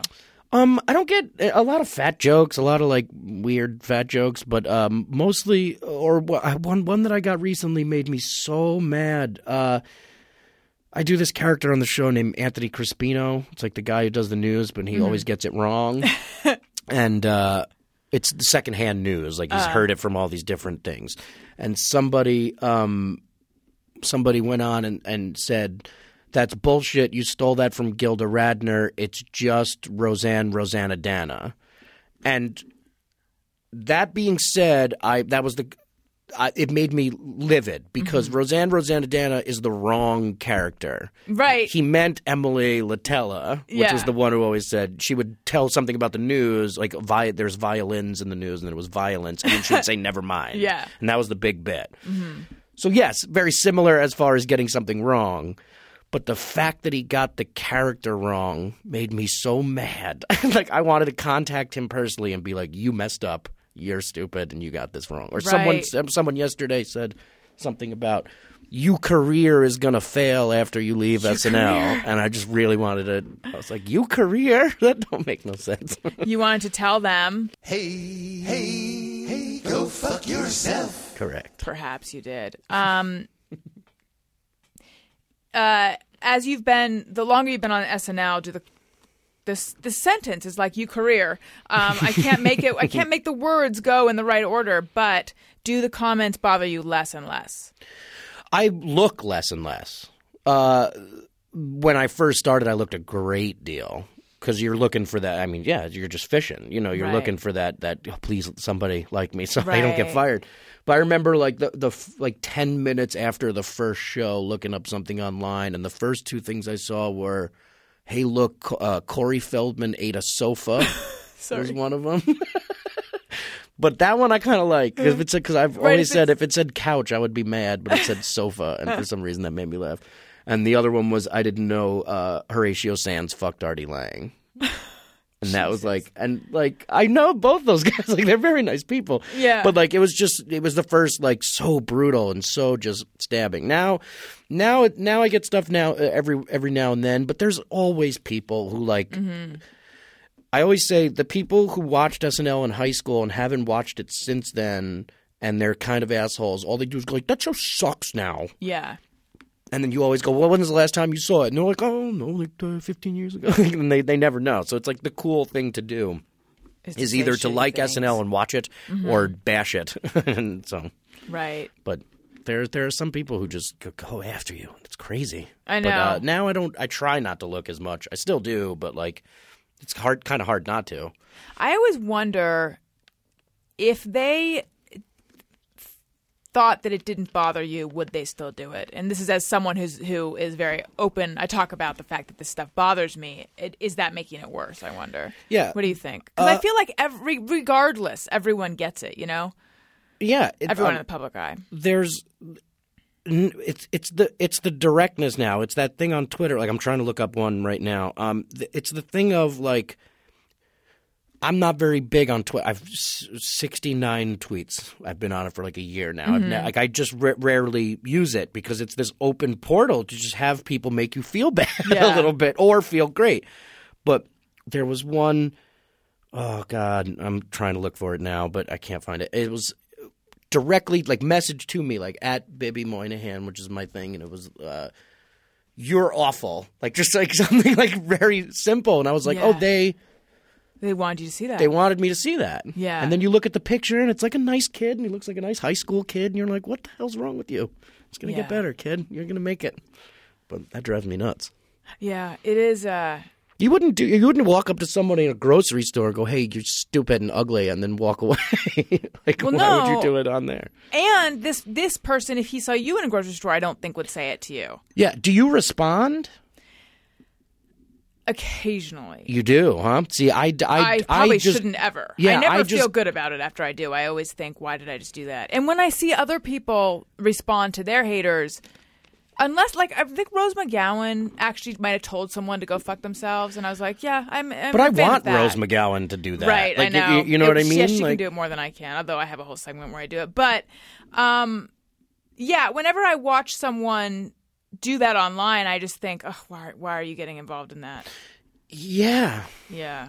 Or So or, you like, never do? Well, no, because like to me, like I, I never go on it. Like if you look at my thing, like somebody will say something and I and I, I'll write like thanks, Mm-hmm. and then ten other people will ask me the same thing and be like, why did you thank me? And I'm like, I can't like I I can't do this. The anxiety of it, like Yeah. Twitter gives get gets me crazy like that. But I almost the other day that one that said you career, I almost just entered back your career, but then you're the asshole who corrects the spelling, and it uh, I don't care about the spelling. It really is me being mad, being mm-hmm. like, because I'm sitting there going like, well, I hope my career goes well after the show. Yeah. like, and that's what it truly is. So no, like I didn't I didn't answer at all, but now I'm talking about it on a podcast.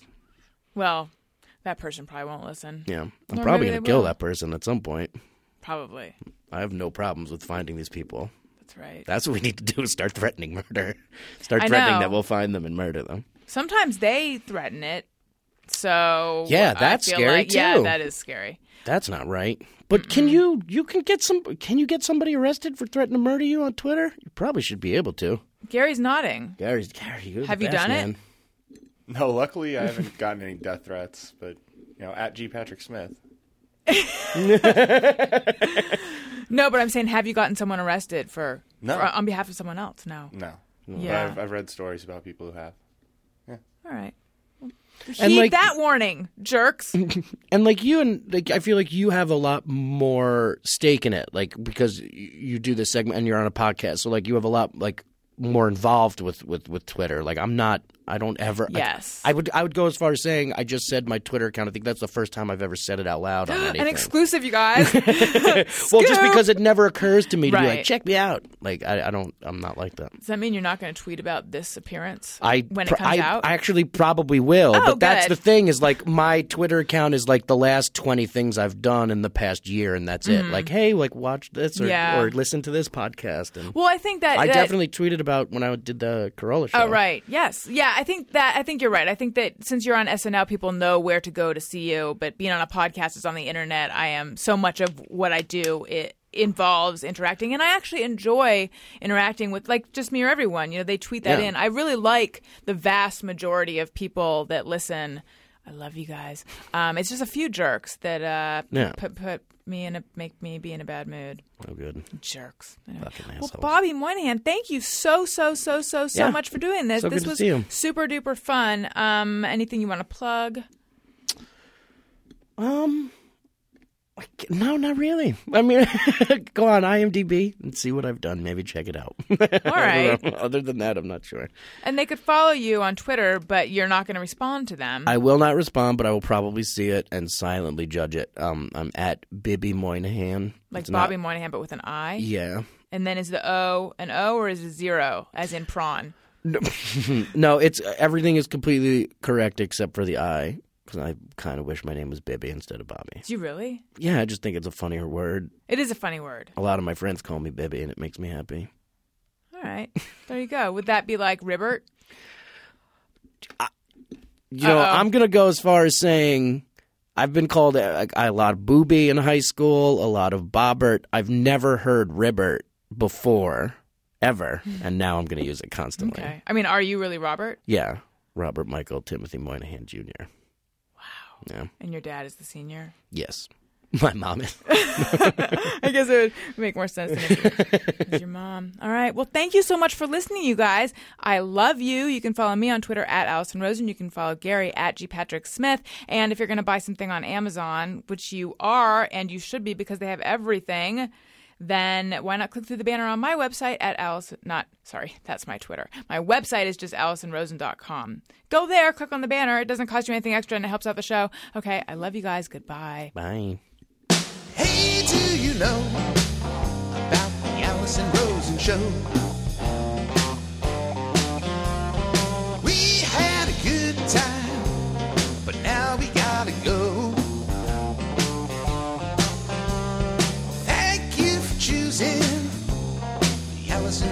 Show. Alison Rosen is your new best friend.